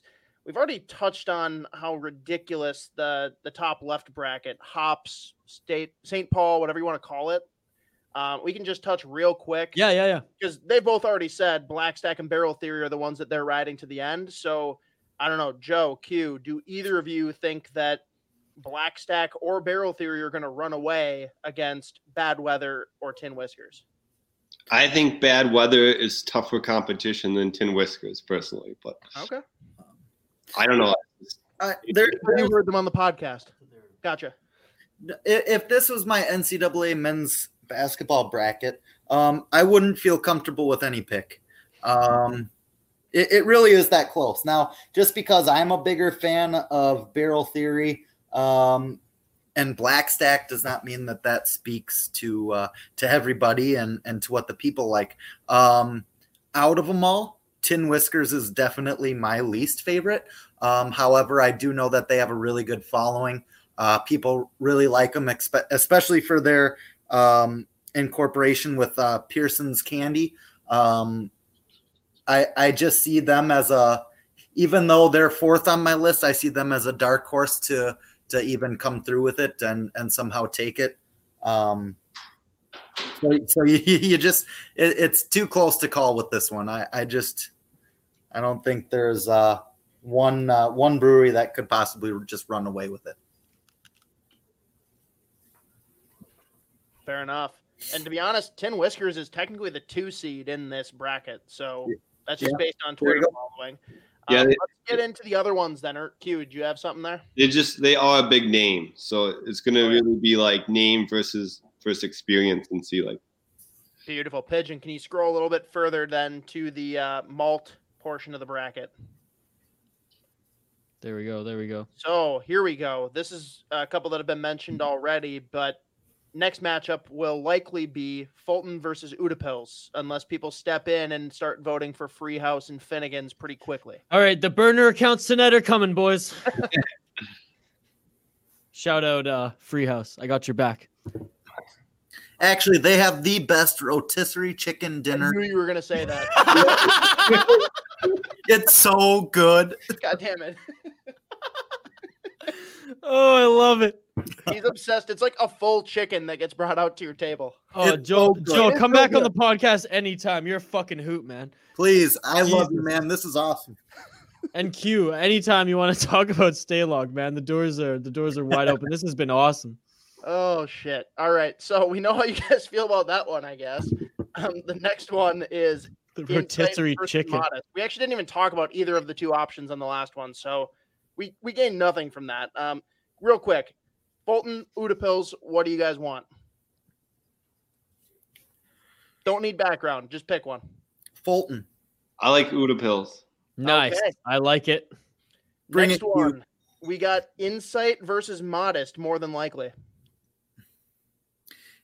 Um, the what I want to say about this one, I think that's the hardest of all. I I was just gonna say Q. I think this is the closest one of of all of them. You have your Modist people who like your first call, you like your coffee stuff. They got Dreamland, which is like your stronger IPA. StreamYard. Dreamyard. Dreamyard, sorry. Uh, Insight with He- so- he's a like, big Kirby fan. Insight in Sunken City is like a classic. Like it's fun to go there. Everything hits so like it's so good. So Yeah. that's tough. It's whichever I, venue. I you think this one's going to be a landslide. So I disagree with you guys. Who do you think's going to take in a landslide? I think Modist is going to destroy insight. See, I personally like Modist more, but in Insight has a big following. They have uh um their location being uh kind of up more Dinkytown. Uh they have a lot of uh you know uh regulars and um I wouldn't count them out. Now again, uh Modist would get my choice. Um but but Insight is pretty popular and uh I wouldn't be surprised if they found a way to take it. None of them would shock me, but Modist is like one of the safer ones in the next round for me personally. If I was doing a March Madness bracket like Joe mentioned. Fair enough. Q, you didn't seem okay with that. You're leaning inside, huh? I mean, I just think they're both excellent. They're like they're in my top ten of all Minnesota for both of them. So Okay. No, that's And- fair. And I just want to say that every single uh every single bracket here has blown our sota pod poll questions out of the fucking water as far as What happens when we get help participation. from the breweries, man. So thank you to everyone. I mean, up to 300 votes on almost every single poll. This is this is awesome. Um, uh, we really appreciate it. and We're so excited to move on to the next rounds. Holy shit! Actually, Modist is the only Modist versus Birches on the Lake. Which shout out to them. If anyone's out in the west suburbs, like definitely check them out. Really good food, really good beer, really cool like area. You can either have fine dining upstairs or go downstairs for more of the tap room vibe. Highly, Yeah. highly recommend checking them out. Big shout And- out. Um, but and Hoppy. yeah, it, that it's pretty incredible how peop the breweries have supported. Hoppy, a question for you, man. I don't know because I know I thought we we had talked about this before. Um, are do they do they have any affiliation with the Birches in St. Paul? They did until the one in St. Paul closed very recently. So now it's just Birches on Oh. the Lake. There's Oh, no I didn't know that. anymore. Okay, Yep. I didn't know they they were directly affiliated before that was shut down. Yep, gotcha. Awesome. Next one, we're gonna have uh, an interesting one here. I don't know what Joe's gonna have to say. It's Bent Paddle versus Lupulin.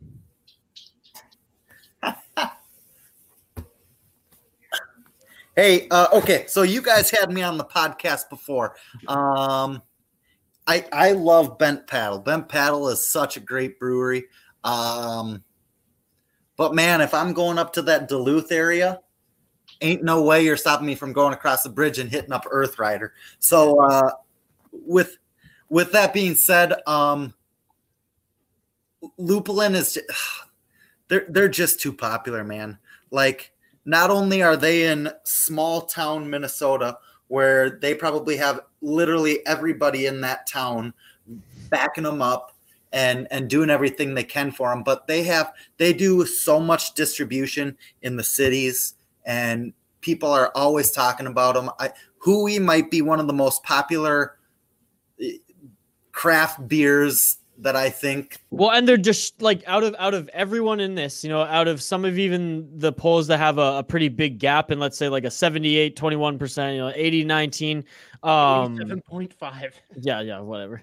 Yeah. Uh yeah, 87.5 to Kinney uh to Kinney Creek's uh 12.5 respectively. Yep, and and to me, Kinney Creek is no pushover because I was there recently.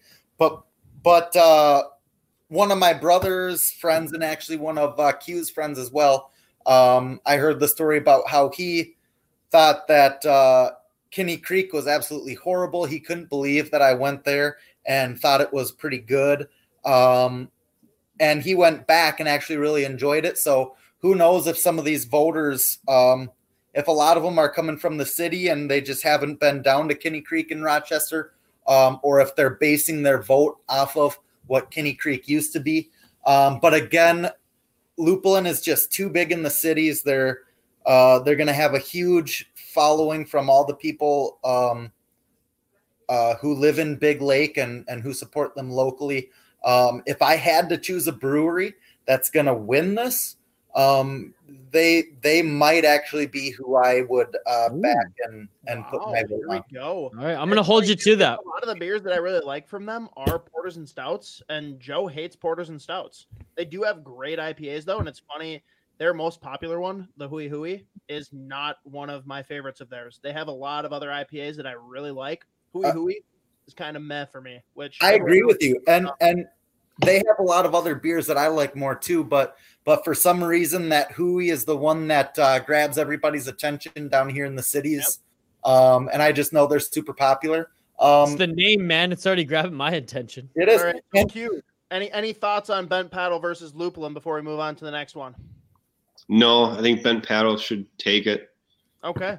That pretty cut and dry. I like it. I like it. I like next it. One, both matchups are really close. So I want to talk about all four breweries. Um, Q, since Joe was talking for most of the last one, you jump in. I don't know which ones you have and haven't been to, but Omni, Waconia, Mankato, and Little Thistle. Dive in and let, let's hear your thoughts, and then Joe, you can jump in after. for sure. I've been, I've been to Waconia. I really liked it. I've never been to Omni. The few I've tried randomly, I wasn't like a diehard fan of. So like they just never caught my attention, I guess. So I voted Waconia. I was kind of sad to see them go. Um, I mean, me me too. Just because I know the guys and you Yeah. know, they're awesome. I mean, one of one of our uh, not to not to say that any of the other interviews we've had on the Sota Pod have have been less than stellar, but they're the ones that we just talked for an hour with, and it wasn't because like we we planned to. It's just we just like had such good chemistry and just like shot the breeze. So no, they're good guys there. yeah, you were talking like Happy Gilmore quotes and stuff. That was yeah. that was a great podcast. Yeah, that, oh, and thanks for listening, both you guys. By the way, I mean, That's I like mean the one Joe and Q here. I mean, these guys are supporters of the show, and we wouldn't be here without them. So thanks, guys. We really appreciate it.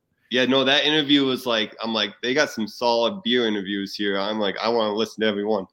So Yeah, the Waconia one was good. The other ones, I'm not like I haven't been to any of the other ones personally. Like I know you just had. Well, I'm gonna butcher that name too. I know you did, Isha. Um, but like Ineffable. ne- ineffable. but like I literally, after listening to that podcast and you say it like ten times, I wanted to go buy. Like I wanted to go stop by. They're only like ten minutes from me, probably. So Yeah. I'm definitely got to go out there. Awesome. Oh, man, I can't wait. I can't wait to do the big uh bracket tour. I mean, I'm gonna get buckled if I try to squeeze it into like two days, I but say you better we'll- be here for like a month.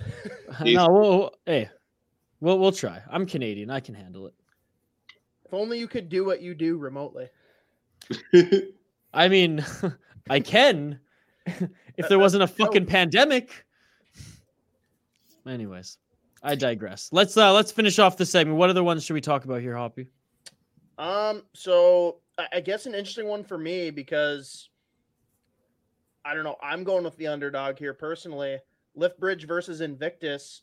What do you two think? Big Wood versus Invictus. No, no, no. Right now, Invictus is going to win that matchup. It's over 60 to under 40. At that point, it's pretty tough to come back in under 24 hours. I'm talking I next round Lift Bridge versus Invictus. Oh, next round, Liftbridge versus Invictus. I Um, think Liftbridge is just so much bigger. That's what I feel like. Hmm. That's not what I asked. I mean, I would love to see not Liftbridge. In, Invictus is on uh, on uh, my radar as as probably one of my favorites. I've only been there once, uh, but again, their lineup of IPAs and pale ales is is pretty awesome. Uh, the kitchen they have there is bomb. The food is amazing. Kitchen is great. Um, and of course, and, I and mean, of do they have rotisserie chickens? No, no. No, they don't. That's, that's why they don't stand any chance against the Free House. Put them up against Free House. Free House wins. Ten out of ten. Um. Anyway. Um. You know, and and we all have our biased opinions towards ones. I know. I know. Omni and Waconia are close. biased opinion. That's why you're here. Obviously, what whatever, man. Obviously, Omni and and Waconia is very close. Um, I believe overall with the beer, like dead on even. Um, I went to a hockey coaches meeting at Omni because I know the Maple Grove hockey coaches really well. Um, they treated us super well. Um, gave us a ton of free merch, a ton of free stuff, and and you know you do something like that, and um, I'm gonna pump your tires, um, and so therefore I choose Omni, and it's kind of the same um, with Invictus. Um, I did some uh, coaching up in Blaine, and um, it's actually a family that uh, my my old roommate uh, coached a team out of Blaine. Um, and their the owner's daughter played on the team, so we got a front a ton of free uh um ton of free beers, uh gave us a lot of tokens to bring in and uh um try as much as we could. And um you know when you get hospitality like that it's it's tough to to not support them um not saying that lift bridge doesn't have good hospitality. I just um love invictus love the ipa selection and pale ale selection they have. Um, I would choose Invictus. Um, if I had to guess on who would win, though, it would have to be Lift Bridge, just because people are all over that state fair selection they have. Yeah. Um, and that's that's that's going to be tough to compete with. So Oh, that's fair. Well, then let's move on to the last matchup here, guys. And uh, Unmapped is pretty much set to advance past Third Street. And then again, we have uh, the matchup that hurt me so much to put together Excelsior versus Back Channel. So um, I, I don't believe any of us have been to Third Street. I've had a couple of their beers and they're great. I want to get out there at some point here soon. Maybe all three of us will have to go together. But talk about the other three breweries unmapped and they're going to go up against either excelsior or back channel we all grew up in the west suburbs being mound and minnetonka talk through those three who's coming out regardless of who advances from the excelsior back channel matchup what I like about that is they're very similar breweries. Like I feel like they offer the kind of same atmosphere and a lot of the same beers. So like you're literally voting like which one you like more because it's essentially the same place in my mind. And like I, I I'm biased. I'm a Minnetonka guy, and I'm going to go unmapped. fair enough who do you who would you pick between back channel and excelsior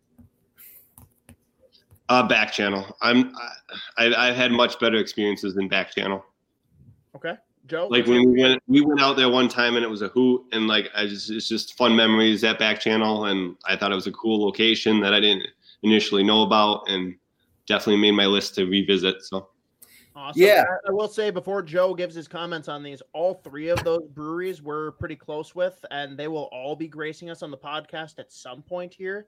Hell it's yeah. a matter of working through schedules and timing, but excited to feature all of these breweries. Love all three of them. And again, Third Street, zero disrespect to you. We want to come out soon.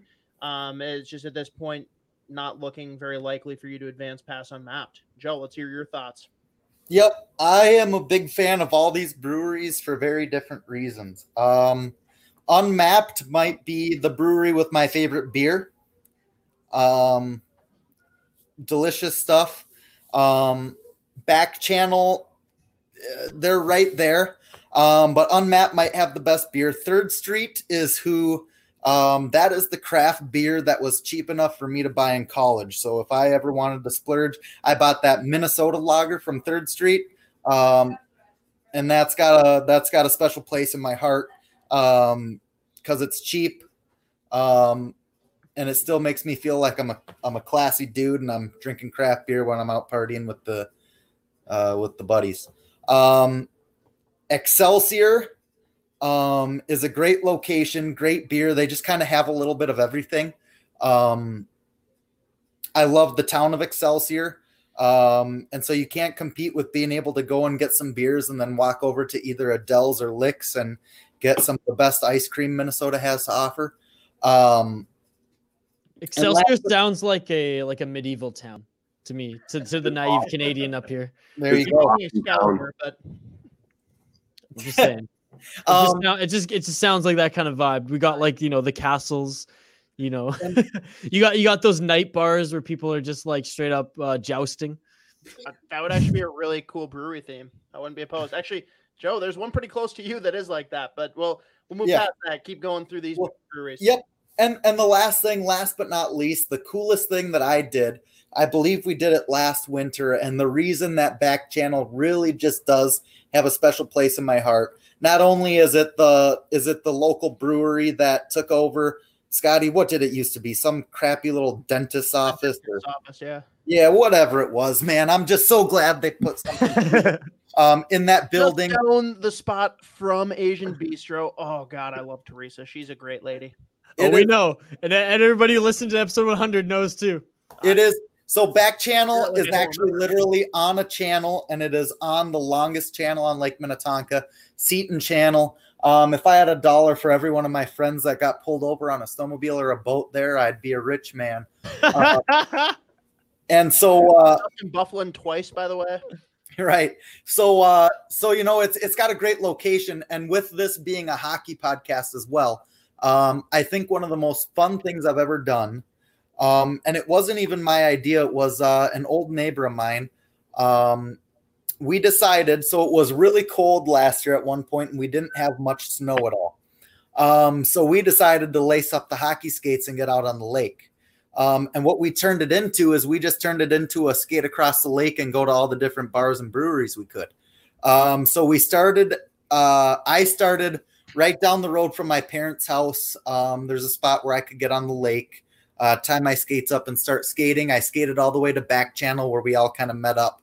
We had some beers there. We bought some crowlers to go, put them in our backpack and just started skating across the lake. We went to, uh, you know, Fletcher's and Maynard's and all, all the different places you could go on the lake to grab a beer. Uh, we went to, we skated to, um, and it was a ton of fun, man. It was uh, a really good time. Um, got pretty hammered. Uh, much more. Um, ended ended the night with because it wasn't too terribly cold of a night, so we ended the night by uh, going to a buddy's house and just having a fire and um, it was a ton of fun. So the fact that that location allows for us to hopefully, if it ever happens again, where the lake isn't covered in snow, but it's thick enough for us to get out there uh, to do the old skate across the lake uh, bar crawl again. I love it, and you know that sounds so fucking Canadian that I'm gonna fit right right in at home. Uh, man. it sounds love like it. weeks skating the river.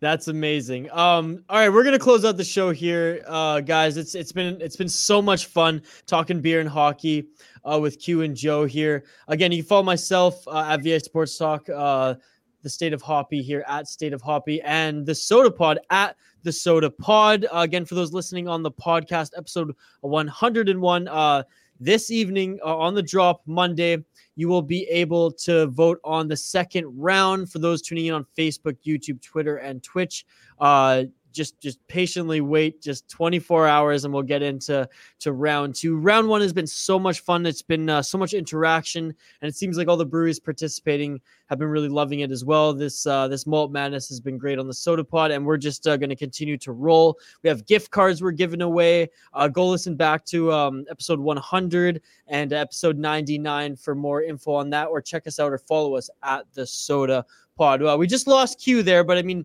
best time of the show to lose him right at the end. Um, he'll listen back to this podcast probably. So there you go, Q. Hey, a thanks for to have you. everybody. You can follow me at MN Beer Pig. That's right. You heard it. At MN Beer Pig. Come skating with me. Come to the breweries. Let's go. Let's They have say some fun. absolutely nothing on Twitter, but follow him anyways. Still Yeah, I mean- me, man. I It's mean, a I tagged him. contest. I want you. I want your follow. I want to be popular. Let's go. Okay, Um, there you go. That's the clip. That's that's the promotional clip of the week. so, sorry to cut into you, Isha, but the, the last thing I do want to say um, is is thank you to you guys for having me. But uh, congratulations to you, sir, on episode 100, the last episode. Um, you guys are doing awesome work, so keep it up. Oh, thanks. And Joe, as I say, like the, the sota pod didn't even really become a thing until Hoppy joined. So it's uh, it's episode 38 now, baby. Um, 38. hey, look at that. You actually remember the number. Here we go. Hey, uh, all right, guys. Uh, the best thing you can do for us today is rate and review the show on iTunes and Apple Podcasts. Again, I say it all the time. Uh, the review is not for our egos. We just want those five stars to get us on the top of those charts. Just gets everybody uh, out there to see the Sota Pod a little bit more. But you know, our numbers are rising. So again, thanks to everyone throughout this off season who are tuning in for the beer talk. Uh, there'll be more hockey talk soon. You know, I, am confident the NHL is going to get things going, and we're going to have uh, hockey in the next couple months. Thanks to, for everyone tuning in on SoundCloud, Spotify, Apple Podcast, Stitcher, wherever you get your podcasts from. And um, please go check us out on Patreon as well. Patreon.com slash the hockey podcast network. All donations go to our hosts. Um, one dollar. It's such an easy paywall. It gets you. It gets you past and gets you access to blogs, uh, the After Hours podcast, and uh, some more stuff that once the hockey season starts, we'll be dishing out. If you move up a tier, you will be rewarded with some custom THPN swag. Uh, when you do listen to our podcast, though, uh, download the episode before you lis- listen as it helps our business. And go check out our website, thehockeypodcastnetwork.com. Uh, if you want to follow the network and any other shows, if you're a hockey fan, not just you know a fan of the Minnesota Wild, the Philadelphia Flyers, Pittsburgh Penguins, and you want more boutique content, we cover every single team in the National Hockey League, and we have a ton of extra content like Brad Lieb's podcast, like Terry Ryan's official podcast, uh, like the OG Fight podcast, and, and Darren at the fourth line voice. We got Europuck uh, covering everything out east. And we got the lifestyle queens in Ray Ray and Breezy at the House of Hockey. Um, we're adding more and more stuff, and it's going to be a great second season. So go check out everything and more at Hockey Pod Net. That's episode 101. Thanks to the boys who were joining the Minnesota boys. Three of you and one Canadian today. Signing off, I'm Misha Jerome alongside State of Hoppy. Joe's still here. This has been the Sota Pod presented by the Hockey Podcast Network. You good, boys? I'm good. Don't fear, just drink some beer and stay wild.